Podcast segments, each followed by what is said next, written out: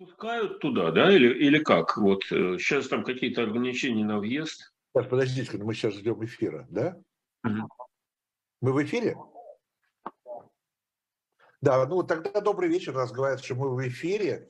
Э, добрый вечер, программа 2022, которая выходит и на YouTube-канале «Живой гость», что уже стало привычным э, за последние месяцы, э, но и еще на вот этом агрегаторе, я даже не знаю, как назвать, вот новый проект под названием «Эхо», там, хотя уже сразу же, конечно, Роскомнадзор Э, вмешался в этот процесс и пытается заблокировать, то есть не пытается, а заблокировал сайт. Но э, мы люди опытные, мы знаем, как все эти блокировки обходить, поэтому ищите э, сайт нового эхо, ну, не нового, нового, нового старого, да, и там тоже многие программы эховские и эховцев можно видеть и слышать. Э, так что добро пожаловать. Э, еще раз программа 2022. Сегодня она с политологом Дмитрием Орешкиным. Добрый вечер, Дмитрий. Добрый вечер, здравствуйте. С днем рождения вас. Не вашим днем рождения, конечно. Вы знаете, про кого идет речь. Мы догадываемся, о ком идет речь. Только это секрет. Главное не, не проговориться, чтобы враги не узнали. Ну, вы понимаете, что делалось? Секрет такой, полишинели, конечно, потому что сегодня страна как могла, так отметила все-таки этот знаменательный день. Вот из того, что я видел, там в детском саду дети поют, э, что они поют, каравай, каравай, президента поздравляй. Э, на Дворцовой площади в Петербурге э, молодежь выстроилась в, во фразу «Путин мой президент». Но это при виде сверху при виде Дворцовой площади, это просто масса людей. Ну, я не знаю, как еще, но, видите, президент Узбекистана поздравил двумя пирамидами, да, по-моему, э, из арбузов и дынь. Он привез в подарок. А, а Лукашенко а Лукашенко привез э, сертификат на получение трактора «Беларусь». Ну, я помню, что в свое время Лукашенко дарил мешок картошки, правда, не уверен, что на день рождения, или даже два мешка картошки. А теперь, значит, э, предлагает даже не... Ну, если бы он трактор подарил, то было бы понятно. Ты, э, милый друг, э, картошки больше от нас не жди, а занимайся сам пахотой. Но он же даже не трактор, а сертификат подарил. Это очень похоже на то, что происходило в конце 80-х Э, в Советском Союзе, когда у людей брали деньги, выдавали в ответ сертификат, который обещал, что через э, два года по этому сертификату можно будет получить автомобиль или там холодильник, ну, в зависимости от того, на что подписывался. Ну, естественно, все это рухнуло. Я думаю, что лукашенковский сертификат – это не самое хорошее вложение денег. На месте Путина можно было бы обидеться. Ну, я вот не знаю, как э, этим сертификатом теперь пользоваться. Он что, должен был взять, приехать в Беларусь, предъявить, видимо, и ему за это выдадут трактор. А потом он на этом тракторе домой поедет, в Москву. А может быть наоборот, может быть он поедет э, завоевывать, э, скажем, Латвию по соседству или Литву. Трактор вещь хорошая, надежная. Ну, если это основное вооружение нашей, нашей армии, то я думаю, что это вречено. Ну, опять же, из советских времен вспоминается живо, что, э, значит, э, какие-то агрессоры пересекли священные рубежи наши наших, э, нашей Родины, а, но в ответ мирный советский трактор, возделывавший э, там зябь, поднимавший зябь по окрестности, ответил врагу всей мощью своего боезапаса. Ну, в общем, да, у нас насчет мирных тракторов... Это, Народного, народного творчества было много, там всякого рода. Это да. Оно сейчас делается актуальным, между прочим, как-то живо вспоминается и все так и хорошо прикладывается. Кстати говоря, вот я, знаете, о чем вспомнил? О том, что в 1949 году праздновали 70-летний юбилей э, товарища Сталина. Э, и да. вот, вот я просто стилистику очень хорошо напоминает вот я маленькую цитатку подготовил, правда, поменял фамилии немножко. Э, в эти торжественные дни Взоры и сердца соотечественников вновь и вновь обращены к родному и любимому товарищу Путину, творцу и организатору всех наших великих побед. Под солнцем Великой Путинской Конституции живут и процветают в дружной семье все народы Российской Федерации. Каждый труженик нашей страны постоянно живет с чувством, что очень близко, рядом с ним, незримо присутствует великий и простой человек, с большой буквы, отец, учитель, вождь, заботливый и чутко направляющий ум и труд миллионов людей на дело коммунизма. Рабочие колхозники, воины и представители трудовой интеллигенции дружно рапортуют товарищу Путину об успешном выполнении повышенных социалистических обязательств, взятых по случаю великого юбилея. А, и вот, например, там Игорь Евгеньевич Коношенков, генерал лейтенант, а, уже отрапортовал, что э, Министерство обороны или наши воины уничтожили 310 из 124 боевых и учебных самолетов, которые были у Украины на момент э, начала операции. То есть примерно в два с половиной раза больше, чем их было у Украины. А что касается вертолетов, то их уничтожено целых 155 из 46. А, то есть каждый вертолет, каждую винтокрылую машину, как писали в советские времена, мужественный генерал Коношенков сумел уничтожить э, три с половиной э, раза. А вот э, страна выполняет взятые на себя обязательства, и тут, конечно, без слез не прочитаешь например, слова э, товарища Кадырова. Э, Всем народам России очень повезло с президентом. Владимир Владимирович является в нашей стране патриотом номер один. И нет в этих словах преувеличения. Так как переживает за нашу родину Владимир Путин, не переживает никто. Вот и все. Я думаю, на этом мы можем тему закрыть. Лучше Кадырова Нет, не я бы хотел, нет, я бы хотел еще одну вещь сказать э, по поводу подарков ко дню рождения э, Путина. Да? Э, ну, мы посмеялись, над, можно посмеяться и над дынями, и над э, трактором «Беларусь». Давайте вспомним, что был один трагический подарок Путину. Это 16 лет назад, если я не ошибаюсь, 7 октября и, судя по всему, как подарок Путину, э, была убита Политковская.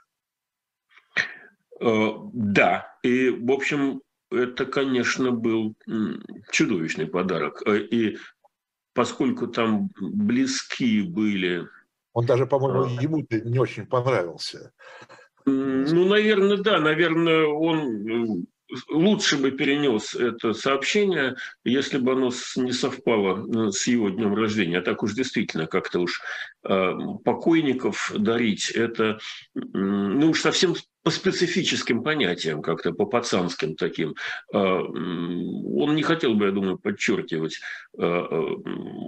вот это свое генетическое родство с такими структурами, которые друг другу Э, на день рождения там, дарят э, свежее убийство. Хотя, например, товарищ Сталин очень был рад, когда э, раскроили череп э, товарищу Троцкому. Ну, это такие славные революционные традиции.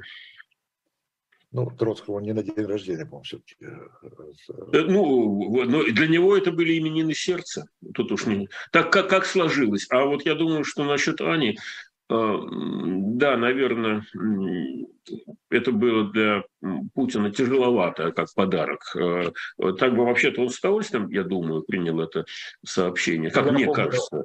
Вы же помните его фразу, да, что смерть Политковской э, нам да, да, она да. доставила больше, больше неприятностей, чем ее, э, так сказать, жизнь, да, чем ее профессиональная. Ну, мы же никогда не знаем, что на самом деле он имеет в виду, когда что-то говорит.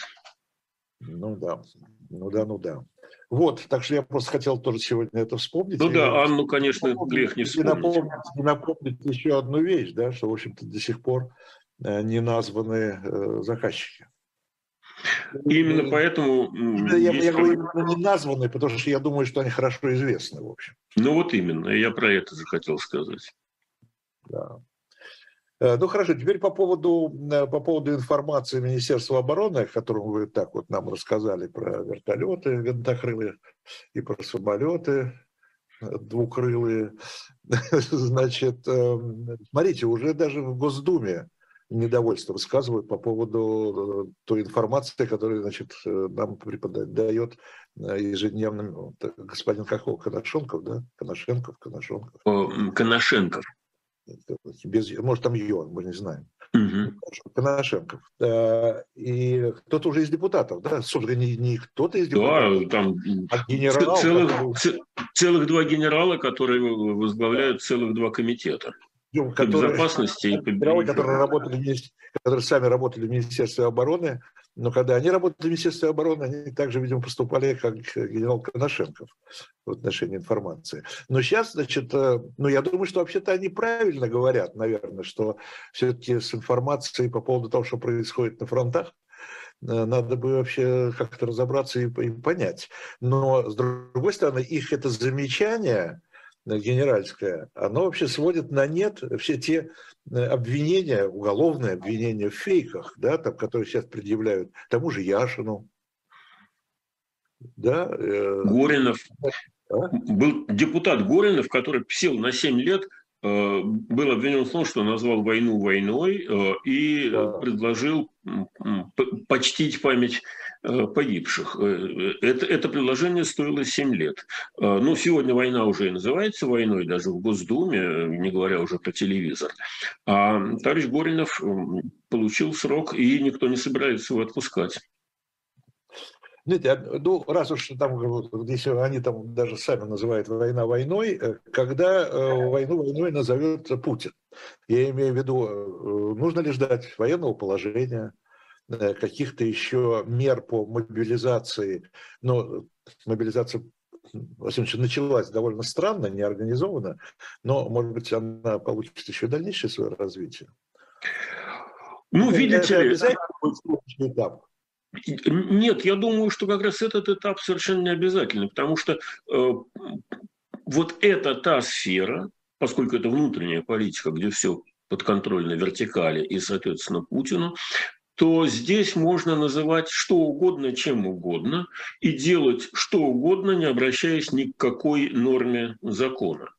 А, вот это интересная особенность мышления. А, что касается аннексии четырех не, не, не целиком обозначенных э, регионов Украины, то здесь Путин э, с э, такой звериной серьезностью делает вид, что это воля народа, там говорит какие-то слова про референдум, при том, что абсолютно понятно а, ничтожное юридическое значение этого референдума и несоответствие его никаким нормам, ни украинским, ни российским, ни региональным. Вообще никаким. Тем не менее, ему важно это назвать референдумом, потому что он потом, и он, и его сотрудники э, будут э, этим термином э, манипулировать там, на всех заседаниях разного рода международных учреждений, откуда Россию еще не поперли.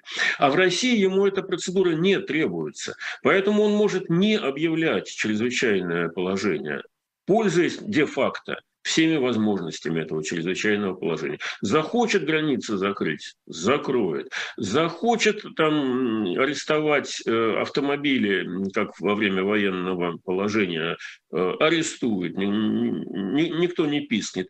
Э, прикажет прекратить конвертируемость валюты, прекратят. Начнет выгребать там по сусекам всех, кого, кто плохо сидит или хорошо сидит по поводу мобилизации пожалуйста, никто протестовать не будет. Ему не нужно артикулировать э, то, что он и так уже делает или чем уже обладает. По сути дела, Россия живет в чрезвычайном положении. Кого, кого хотят, могут в любой момент посадить обвинить в чем угодно.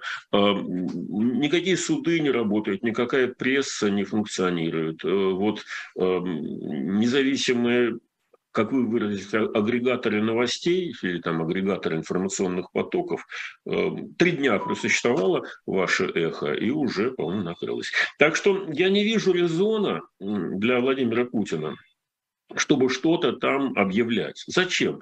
Э, пусть это называют войной. Раньше за это сажали, теперь это считается нормой, но сам он этих слов не произнесет. Э, у него есть такая типичная для советской модели власти сакральная трепетность в отношении к словам. А, вот светлое коммунистическое будущее... А? Их, некоторым, их некоторым фамилиям. Ну да, но не, нельзя назвать Навального там по имени. Ну, вот это действительно как какое-то жреческое такое отношение. Потому что ты его назовешь, и это значит, что ты его уважаешь. Так кажется Путину. А, ну, наверное, это в некотором смысле советская такая традиция, когда э, чрезвычайно важно было э, не то, как оно на самом деле, происходит, а то, как оно называется. Ну, помните там э, гитлеровскую социалистическую партию, национал-социалистическую рабочую партию Германии называли социалистской специально э, коверкая русский язык и перевод, для того, чтобы люди не думали, что э, Гитлер социалист, а не является ли и Сталин таким же Гитлером? Нет, надо было развести эти понятия, и поэтому пользовались каким-то специально изобретенным словом национал-социалистская партия. Фашистская, соответственно, она же и социалистская. А, ну, и много-много таких э, было в советскую эпоху э, слов, которые произносились как какое-то заклинание. Что такое интернациональный долг э, советского народа в Афганистане? Какого рожна у советского народа появился интернациональный долг перед Афганистаном. А, Жириновский потом понятно сказал, что сильно хотелось помыть сапоги в Индийском океане. Ну, наверное, не только помыть, но еще туда атомную подводную лодку запустить и так далее. Но нам это называли не опять же, не войну, а вот этот интернациональный долг. Не войска, а ограниченный контингент. Э, и вот эта вот сакральность по отношению к словам, она сохранилась. Так что Путин до конца своих дней, поскольку его дни кончатся, наверное, примерно одновременно с этими самыми, с этой специальной военной операцией. Так вот, до конца он будет пользоваться термином «специальная военная операция». Но теперь уже можно будет во всяком случае, телевизионным агитаторам или даже депутатам произносить термин «война». Но не, Путин сам этого не произнесет, мне кажется. Так же, как и чрезвычайное положение и, и все остальное. И тем более не скажут про э, поражение. Э, Путин же сказал, что мы ничего не потеряли, и, и мы еще всерьез не начинали. Значит, ну, сказал, что бы это ни значило. сказал до последних событий, до и до Лимана, и, и до... И сразу, ну, сразу потерял, ну да. Мы ничего не потеряли, ему сразу объяснили, что кое-что уже потеряли. А то, что потеряли уже тогда больше 10 тысяч э, человеческих жизней, а это было уже естественно, естественно научным фактом, вот это нет, это не считается потерями, это так, расход. Ну, вообще такое какое-то э, ощущение, что даже на федеральных каналах, вот среди этих вот наших пресловутых пропагандистов, да, вдруг начинает, начало возникать, и среди военкоров, кстати говоря, да, начало возникать такая, такое, чувствуется у них желание, ну, все-таки как-то побольше, ну, правды, что ли, да, побольше э, реального рассказать э, зрителям. Даже я, я на одном из каналов я увидел, как вот во время так называемых этих ток-шоу, да, э, ведущая там какому-то человеку сказал, ну хватит нам уже вот этих вот оптимистических рассказов о том, как там все хорошо и как Украина все плохо, а у нас все хорошо. Давайте все-таки говорить э, реально, потому что так мы типа э, пытаемся закидать врага, значит, там словами, а на самом деле, значит, мы, в общем-то, ну, короче говоря, как это появился даже у пропагандистов запрос на реальную информацию. Ну, э, это справедливо, я с вами соглашусь, но просто здесь есть очень важный, не знаю, что аспект или тема. А пропагандистов, э, ну, поскольку они занимаются как раз этим самым, это и слова – это их бизнес, они понимают, что если ты слова просто так вот повторяешь, э, там халва, халва, халва, то во рту сладко точно не будет, а со временем будет уже люди от этого начнут плеваться.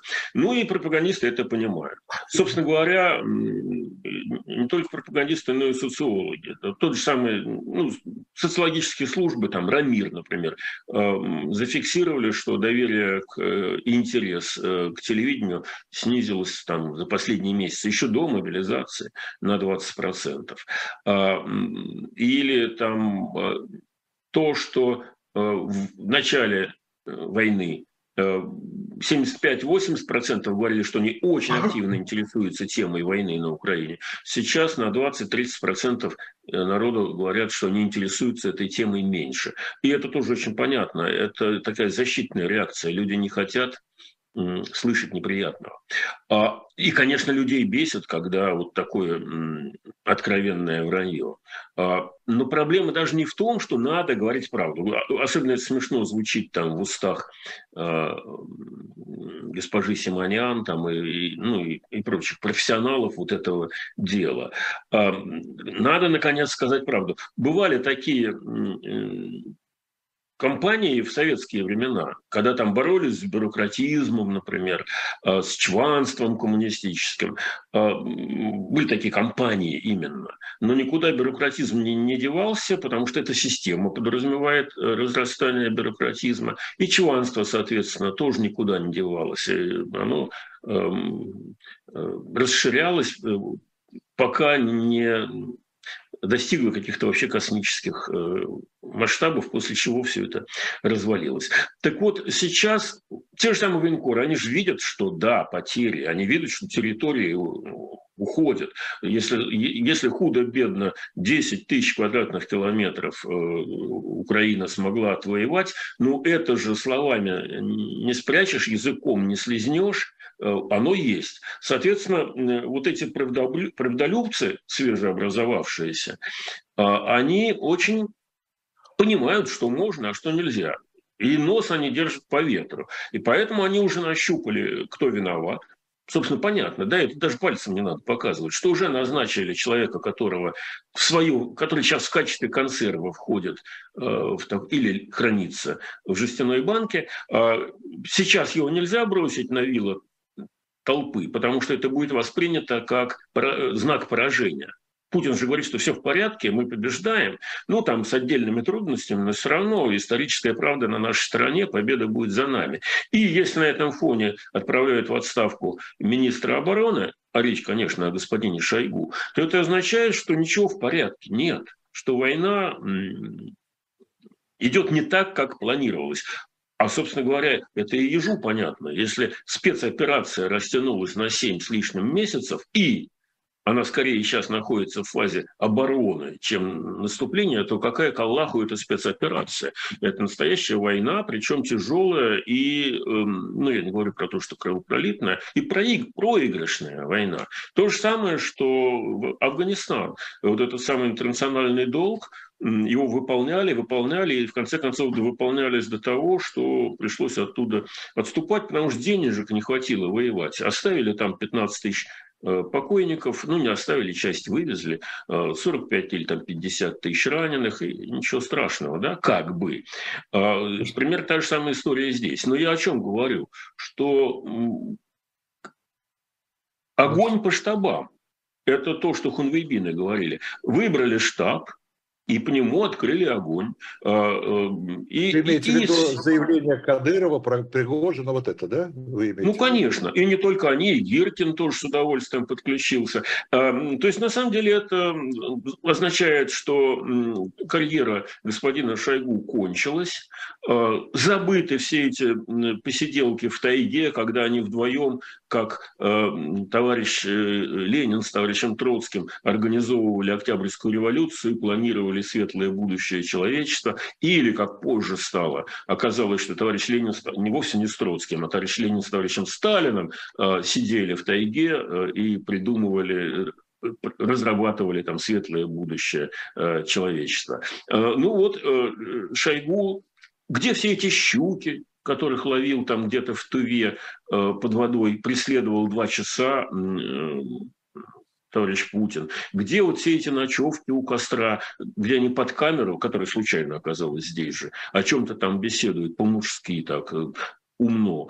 Оказалось, что Шойгу некомпетентен, а в скобках даже а может быть даже он предатель, а может быть он нанес удар в спину. Вот некоторые наиболее смелые военкоры вот такие обходным путем на такое допускают. А то, что просто вертикальная система Путина не умеет делать ничего, в том числе не умеет и воевать, когда сталкивается с реальными проблемами, а с ненадувными пузырями, как сам Путин там неоднократно показывал всякие образцы вооружений, которые летают там, э, не присаживаясь э, сутками вокруг Земли, не присаживаясь на веточку отдохнуть, ракеты какие-то, которые там 27 махов, какие-то скорости показывают. Вот все это фуфло, оно и было фуфлом, и тем, кто имеет опыт жизни в Советском Союзе, это было понятно, а война просто все это обнажила. И теперь выбрали одного человека. Почему-то не, не Герасимова, например, который отвечает, в общем-то, генштаб, генштаб отвечает за военные э, операции. Конечно. А, но его никто не трогает. А тут, Шойгу, значит... По-моему, Шойгу, по никогда и не претендовал на роль военного стратега. Он так, ну, в э, общем-то, ну, в общем. Ну, тут, видимо, много факторов. Его в армии не любят, э, потому что, ну, генералы считают его чужим, там, он свои, никогда не в военной службе не, не участвовал, там, не блистал. Но как будто бы Дело, дело даже не в этом, понимаете, Шойгу, наверное, не самый лучший министр обороны, но дело же не в нем, дело в том, что система тухлая, но об этом сказать нельзя. А, и не менее важен еще один аспект. Кто критикует? Значит, Шойгу критикует великий стратег, Э, господин Кадыров, который вообще никакого образования не имеет. Он школы средней не закончил. Его образование было на войне, где он отстреливал э, русских, э, как они там, кефиров они назывались, о чем он сам докладывал. Там, то ли в 14, то ли в 16 лет он убил первого русского. А, и на этом его образование завершилось. После этого он, как смышленый человек, осваивал курсы придворной интриги и палаческий практикум у себя в подвалах. А рядом с ним поддерживает его кто? известный всем уголовник господин Пригожин, который сидел по уголовной статье. И вот эти два замечательных персонажа теперь персонифицируют обновление. А, и мне кажется, это абсолютно, с одной стороны, символично, а с другой стороны, закономерно. Вот эта вертикаль, советская, по сути дела, а, милитаризованная, просто еще более усилившаяся благодаря более эффективной рыночной экономике, поэтому более богатая, соответственно, более коррумпированная, с растопыренными пальцами, естественным образом поднимает к своим вершинам не квалифицированных, не образованных, не людей, обладающих чувством собственного достоинства. А вот таких вот персонажей, как вчерашний уголовник э, или э, вчерашний полевой командир, эм, который, ну ладно, не буду, не буду высказываться о ментальных особенностях э, господина Кадырова. Но, в общем-то, для такой страны, как Россия, такие персонажи в, на ур... в качестве стратегов это, на мой взгляд, знак того, что мы приехали. Да, но и судя по тому, что э, господин Кадыров получил очередное звание, генерал... Да, причем через год после предыдущего. Да, по-моему, даже меньше, чем через год, по-моему. Ну, около того. Вот как интересно. Да, это, это такая славная традиция. Но это, видимо, какая-то это такая форма поддержки, видимо, того, что он сказал, и его позиции. Э, да, я думаю, что в этом-то и на самом деле самый уже такой политический смысл всех этих процедур. Э, Путин все сильнее зависит от этой условной партии войны. Ну, предельно странно было бы назвать Шойгу голубем. Ни в коей мере он не является голубем, он тоже член партии войны. Но просто внутри партии войны идет, как всегда, конкуренция. И эта конкуренция, как всегда в вертикальных режимах, реализуется не в пространстве там, того, кто э, эффективнее, умнее, там, Э, грамотнее устраивать какие-то там дела, а тот, кто ближе к телу. Кто первый до уха добежал, кто убедил первое лицо в том, что он прав, тот и выигрывает конкуренцию. И в этом смысле умение господина Кадырова или э, господина Пригожина, который действительно э, каждый по-своему, но пользуется доверием э, первого лица. Вот э, это и есть признак э, деградации. Потому что, вообще говоря, в нормальной ситуации, конкурентной, когда людей подбирают не по признаку там, личной преданности, доверия, еще чего-то, а по качеству их действий. И армия, наверное, была бы другая в общем, более эффективная. И, наверное, и качество оружия было бы получше, и автоматы были бы не такие ржавые, и не надо было, было бы отправлять там замминистра обороны скажете, его зовут господин Булгаков, да, Дмитрий Булгаков, э, замминистра, который ну, отвечает, вот, э, главный по тылу был. На него, наверное, возложили вину за провал мобилизации. Потому что на самом деле мобилизация провалена. Это тоже все понимают. А как она могла быть не провалена, если вся система гнилая, если вся система вертикальная? Задача отчитаться. В этой системе ценностей важно отчитаться перед начальством, а там трава не расти. Как они проводят мобилизацию? Гребут всех подряд, потому что им нужно цифру показать. Кто там убогие, там слепые, э, ревматоидные, там плоскостопные, там с язвой желудка или еще чего-нибудь, кто там будет разбираться? Все равно их на фронт погонят, исходя из того, что если у кого-то есть ресурс отбиться – денежный ресурс, там откупиться, например, или блатной ресурс, когда кто кому надо позвонит, те откупятся, а кто не смог отбиться, ну, значит, хорошо, пусть идут э, э, на украинское поле, там, в общем, э, недолго музыка играла. Их задача поставить в графе определенное количество цифр.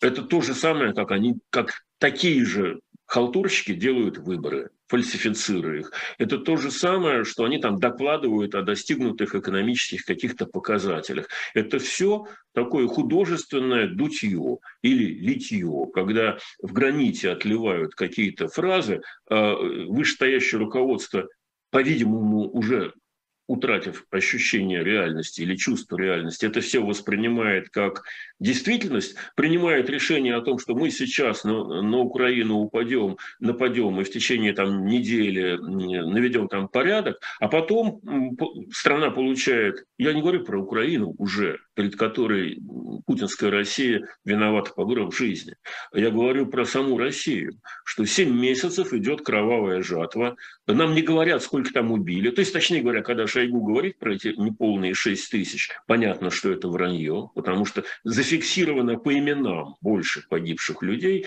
а на самом деле их в два, может быть, в три раза больше, чем удалось зафиксировать по конкретным именам. Эм, и вот эта вот э, мясорубка функционирует. Что в результате Путин надеется получить, совершенно непонятно. Ну, за исключением тех, конечно, кто э, занимается там чревовещанием по телевизору. Э, а так полная, полная дезориентация в политике, в знании своих собственных ресурсов, в политических расчетах. Огромная стратегическая ошибка. И теперь вот плоды этой стратегической ошибки мы все начинаем э, пожинать. Э, а эта ошибка пожинает наших с вами соотечественников, молодых мужиков, там, умных, глупых, разных, верящих Путину, не верящих Путину, неважно. А, перед осколками этих самых хаймерсов все равны. А, и кто все это организовал? Ну, конечно, Шойгу тоже виноват, потому что он там поддакивал в тайге. Но все эти гениальные планы рождались в голове одного хорошо всем известного человека, который все боятся назвать автором вот всех тех поражений, которые мы с вами э, переживаем. И именно поэтому все эти вопли про правду гроша ломаного не стоят, потому что это разрешенная правда. Это правда, которая подмигиванием сверху согласована. Вот мы уже нашли крайнего, на него все и свалим. Сейчас мы его не можем отправить в отставку, но с ним он, понятно, он уже... И, и вся, эта, вся эта свора бросилась его рвать на куски. Э, я никакой симпатии господину Шойгу и к его военным э, талантам не испытываю, но противно видеть, как вот эта публика, такая вот прям вся правдолюбы, э, их спустили с поводка, и они кинулись э, против того, кто уже не может отмахнуться даже. А, против Кадырова они, небось, не, не будут выступать, а уж не говоря про то, чтобы сейчас что-то сказать против Путина. Дмитрий, ну вот э, такой ваш монолог целый был, но э, смысл его, если э, так выделить главное, это то, что власть ищет все-таки, как вы считаете, видимо, да, ну, пути победы военной. Ищет, как исправить ситуацию, там, списав все на Шойгу, но, видимо, все-таки будет искать какие-то варианты Э, дальнейшее вот это развитие вот этой специальной военной операции. А там наверху кто-нибудь думает о том, как закончить эту специальную военную операцию? Обсуждается? Э, ну, Виталий, ну как вы понимаете, мне там не докладывают сверху, Я о чем понимаю, они ну, думают. Ваше ощущение. Ну вот, вот это заявление Матвиенко сейчас на G20, да?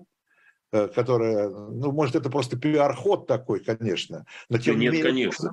Ну что вы, э, ну, госпожа Матвиенко опытный боец. Э, если бы она хотя бы гран сомнений имела, что это может быть воспринято как неактуальная, несвоевременная инициатива, она бы не пискнула.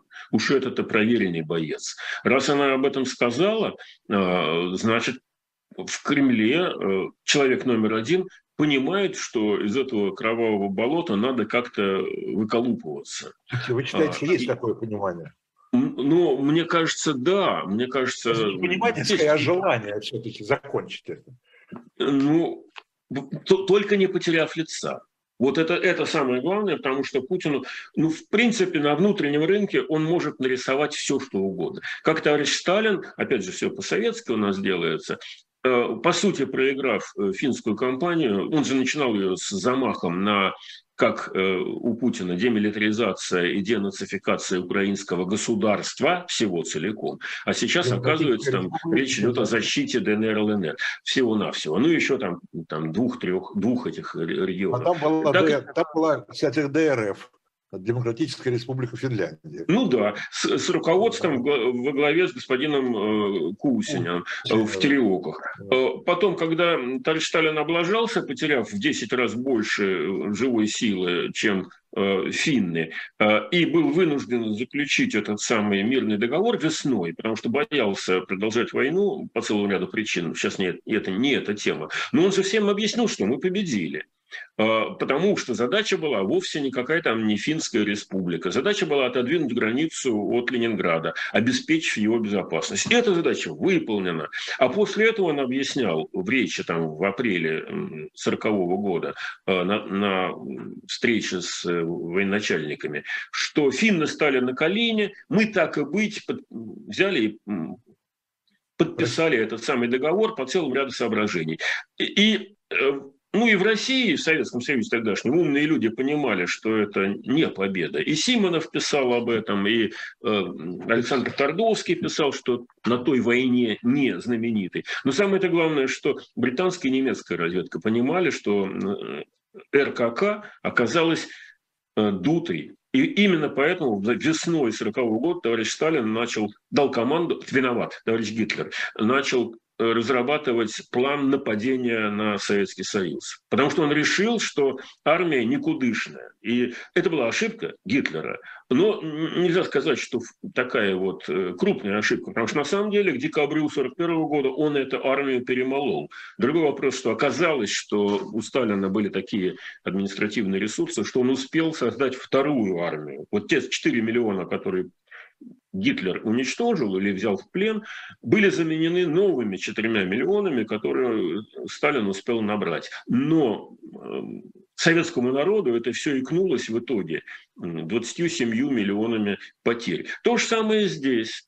Тоже, ну, мне кажется, что явная переоценка своих ресурсов, явная недооценка э, ресурсов э, обороняющейся страны, э, явное презрение к, к Западу, который как бы должен был струсить. Ну и в результате мы получаем то, что получаем. Но победу при отступлении э, Путин с помощью вот этих правдолюбцев из телевизора, конечно, нарисует. Другое дело, что во всем белом свете будет понятно, что престиж российской армии низок как никогда, что самая главная военная сила теперь в Европе уже не Россия, а Украина ну и много чего будет понятно. Э, я уже не говорю про санкции, про эм, экономический коллапс, который на, приближается довольно скоро состоится. Это все следствие вот этих вот шапкозакидательских, как в советские времена говорили, и с этим тоже боролись, неуклонно, справедливо, но э, это все было только на местах. Сам товарищ Сталин был всегда прав. Э, вспышка пускательства и шапка закидательства. Не могу вас не спросить, поскольку это обсуждают все. Я думаю, что и вы, наверное, вам уже задавали не раз этот вопрос. Э, ну хорошо, вот э, в этой эскалации Э, войны, в этой эскалации конфликта вооруженного, дойдем ли мы до ядерного, до ядерного оружия? Сейчас обсуждают это все. Интересно очень, знаете, вот сегодняшнее заявление Байдена, по-моему, оно сегодняшнее, он опять начал говорить, что это очень опасный э, период. Американцы то говорят, что не волнуйтесь, мы все знаем, ничего они там не сделают, то начинают э, все-таки гнать волну, что называется, и говорить, смотрите, а сейчас такая опасная, опасная стадия, они могут шарахнуть, значит, ядерной бомбой. Тактически, тактически ядерным оружием. Ну, Виталий, я не вижу здесь колебаний, потому что тут, на мой взгляд, здесь нет э, такого радикального какого-то внутреннего противоречия. А то, что Путин может шарахнуть, мне кажется, э, конечно, да. Вопрос в оценке вероятности этого события. А западные разведки говорят, что по их данным вероятность невелика. А, но на кону стоит такая разрушительная процедура, что даже если вероятность составляет полтора процента, или там три, я не знаю, то к ней надо относиться крайне серьезно. Вот если вдруг эти 2 или 3 процента реализуются, то это будет то, что Байден назвал словом «амаргеддон». Поэтому надо сделать все, и я думаю, Запад делает все, что в его возможностях, а у него возможности довольно большие, чтобы этого не допустить. Речь идет о том, что нельзя жалеть никаких ресурсов для того, чтобы эту опасность минимизировать или сделать невозможной. А разведки говорят, что Возможно, возможно, товарищи, вы к этому будьте любезны готовиться и об этом думать. Другой вопрос, что, как мне, когда я еще был э, при, принимаем э, на уровне там, некоторых генералов э, ФСБ, э, один из них э, сказал э, очень разумную вещь, что профессионализм заключается не в том, чтобы сказать, указать на опасность. Профессионализм заключается в том, чтобы оценить опасность. И при этом переоценка угрозы является такой же ошибкой с точки зрения ГБшных стандартов, как и ее недооценка. Вот точно сказать, это, наверное, очень трудно, и во всяком случае не нам с вами это решать. Но мы с вами можем сказать вот что. Год назад никому в голову бы не пришло, что через год – у нас здесь всерьез будет обсуждаться тема о том, будет ядерная война между Россией и там, Украиной или соседями Украины, или не будет. Вот то, что мы к этой реальности приехали, это тоже значимая заслуга одного конкретного человека, и мы все его знаем, и с днем рождения его от всей души поздравляем. Ну, смотрите, конечно, я понимаю, что не принято, э, не принято э, критиковать Украину да, в этой ситуации.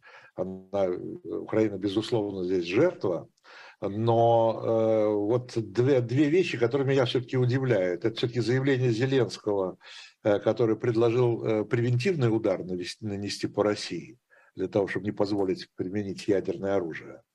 Я думаю, что это все-таки ну, слишком радикальное требование, и вряд ли Запад на него э, отреагирует.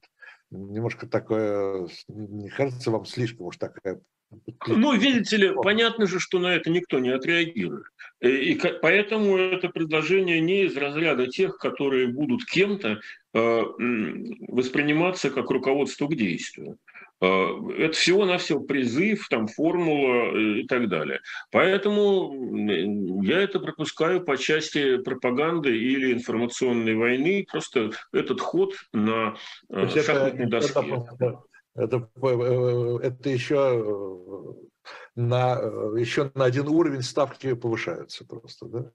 Ну, ну, понимаете, ну, в конце концов, ведь в чем разница-то? Если Путин говорит о том, уже там сколько, 3-5, я не знаю, раз он э, очень прозрачно, не то что даже прозрачно, а просто прозрачнее не бывает, начал говорить про ядерный удар, то это говорит человеку, у которого есть атомная бомба.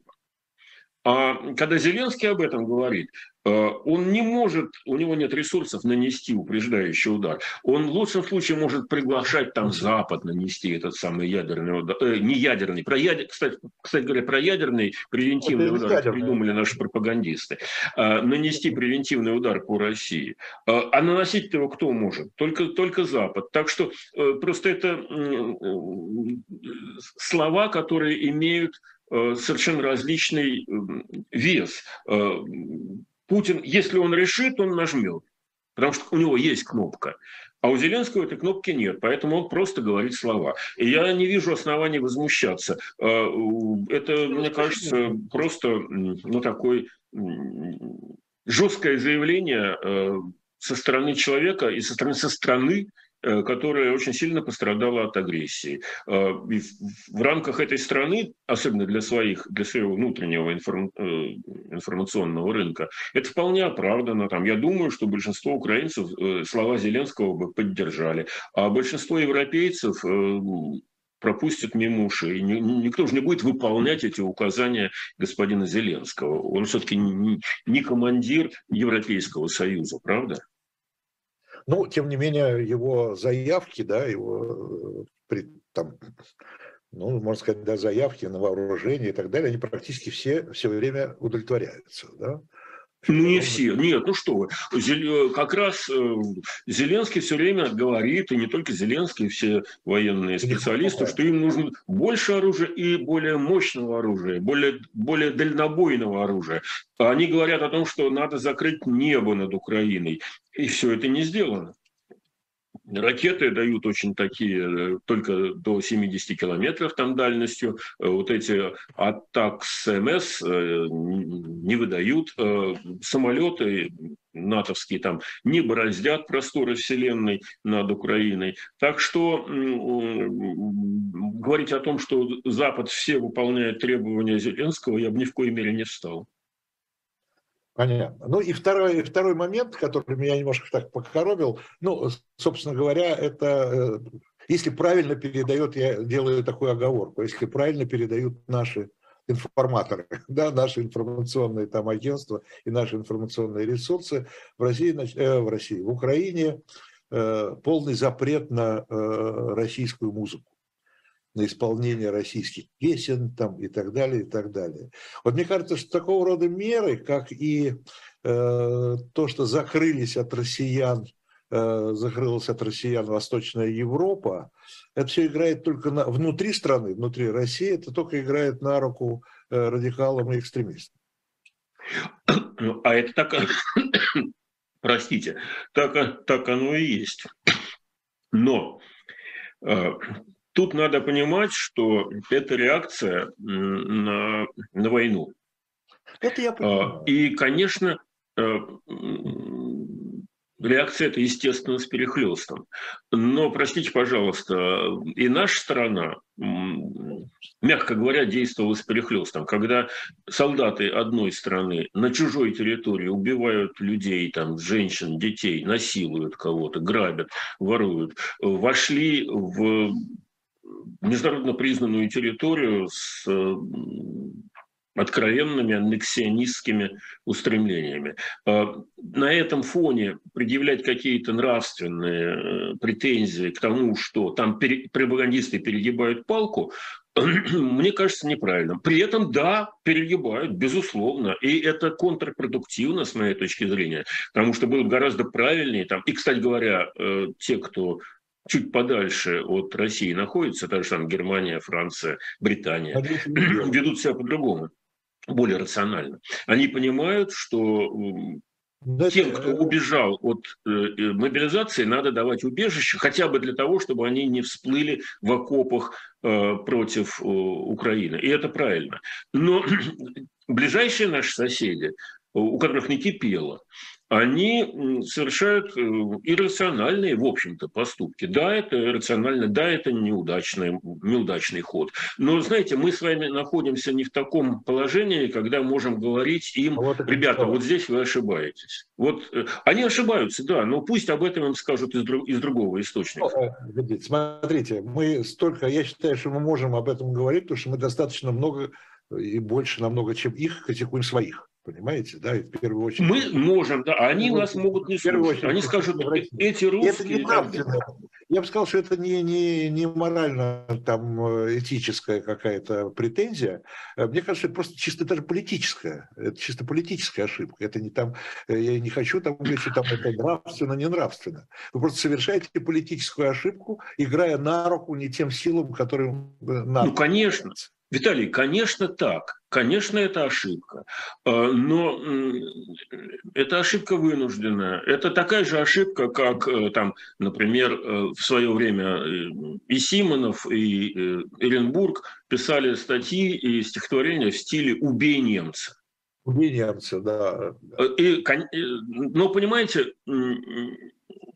наверное, с точки зрения немецких интеллектуалов это звучало отвратительно. И Томас Ман, который был антифашистом и убежал из э, Германии жил в Швейцарии, и писал хорошие, в общем, э, тексты, или какой-нибудь там Стефан Цвейк или еще кто-то, а, наверное, могли бы этим быть покороблены, и, наверное, они могли бы протестовать. Но, мне кажется, они не протестовали.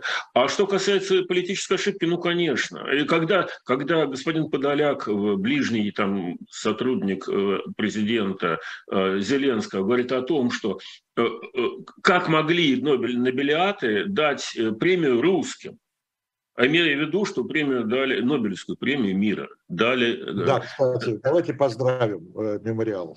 Мемори... При, при том, что мемориал де-факто перестал существовать еще до того, как э, Россия вторглась на, на территорию э, Украины. И при этом мемориал всегда был против войны. Что он сделал, пожалуй, несравнимо, ну, может быть, сравнимо, но с крайне немногочисленными структурами в составе России, которые вы боролись с этим. Ну, вот, ну, вот тут... Я так понимаю, что еще украинская структура такая родственная, ну, похожая на мемориал, получила тоже премию мира. Да, да, да. Не, ну, получили, да. Получил Белецкий, это человек политический зэк, который сидит э, бесконечно долго у Лукашенко. Получил мемориал и получили украинцы. А, да. Э, и ну, наверное, Нобелевский э, комитет из своих каких-то соображений сходил. Но часть украинских э, политиков считает, что русским вообще ничего даже нельзя давать, даже если они выступают против войны, потому что они русские, потому что это, это неправильно. Это просто, не, я не говорю, что это этически неправильно, это просто технологически неправильно, потому что надо было бы поддерживать э, в России тех, кто против. А вместо этого э, говорят, вы все равно русские, значит, что с вами дело иметь? Это, ну, это глупо. Но, понимаете, да. не нам с вами их учить в этой ситуации. Вот в чем тонкость. Э, да, это, это неразумно. Но как будто бы разумно то, что делает э, наша с вами военщина. С другой стороны, конечно, мы свою военщину ругаем, но, но мне кажется, вот тут есть некоторая асимметрия отношений. Э, поэтому я бы, я высказал свою точку зрения, но я ни в коей мере ее никому не навязываю. Э, я, я понимаю вот те испуги, э, которые, которые характерны там, для стран Балтии и уж тем более для Украины. Есть кого бояться, есть для этого основания. Есть опыт. Печальный опыт, да. Печально. У нас есть буквально полторы-две минуты. Э, знаете, какой у меня к вам вопрос, очень коротко. Я вот такое слышал, не то что слышал мнение, а говорят, что у нас в обществе два страха примерно равны между собой. Страх победы и страх поражения. Имеется в виду, что, ну, поражение понятно, но я имею в виду во всей этой операции, да. что то, что объявят победой, на деле обернется поражением для России как для страны, да, что э, из этой ситуации сегодняшней нет хорошего выхода, да, что страна в любом случае э, будет проигравшей, да, потому что победа э, забетонирует то, что есть в какой-то мере, да, ну а поражение просто развалит все, что все, те остатки хоть чего-то, что еще у нас есть. Ну, я бы сказал так, что победа нам с вами не угрожает к счастью, или, или... Э, то есть такая настоящая победа. Ну, не, не сможет э, вот эта вот э, наполовину сгнившая путинская вертикаль одолеть объединенные усилия европейцев, Соединенных Штатов, которые очень грамотно используют на поле боя Украина. А, вот поражение, да, ну, я думаю, что в любом случае, мы сами, да, вы правильно сказали, в любом случае Россия будет в ситуации поражения. А, и с точки зрения даже вот таких вот э, жестких сторонников войны, потому что понятно, что престиж российской армии грохнулся очень низко и ну далеко. А, и что еще хуже, отсутствие нормального выхода. Потому что идея нормальной демократии не будет принята, потому что сейчас наверху не осталось людей, которые способны эту идею поддерживать. Сейчас там доминируют э, Кадыров и Пригожин. Это люди, которых э, доминирует идея растопыренных пальцев и соплей пузырем. А, поэтому выхода из этой ситуации просто нет, понимаете? И в этом катастрофическая, геополитическая, какая угодно еще ошибка Владимира Путина. Ушел бы он после первых двух сроков президентства, наверное, остался бы в памяти народа э, одним из самых эффективных э, руководителей страны. Оказался слаб, оказался слишком честолюбив, оказался слишком жаден. Ну что тут сделаешь? Вот. И ему никто мы не смог помешать. А это уже наша вина. Да, мы начали с дня рождения Путина, Путина мы завершили. Это была программа 2022. Дмитрий Орешкин, Виталий Дымарский. До встречи.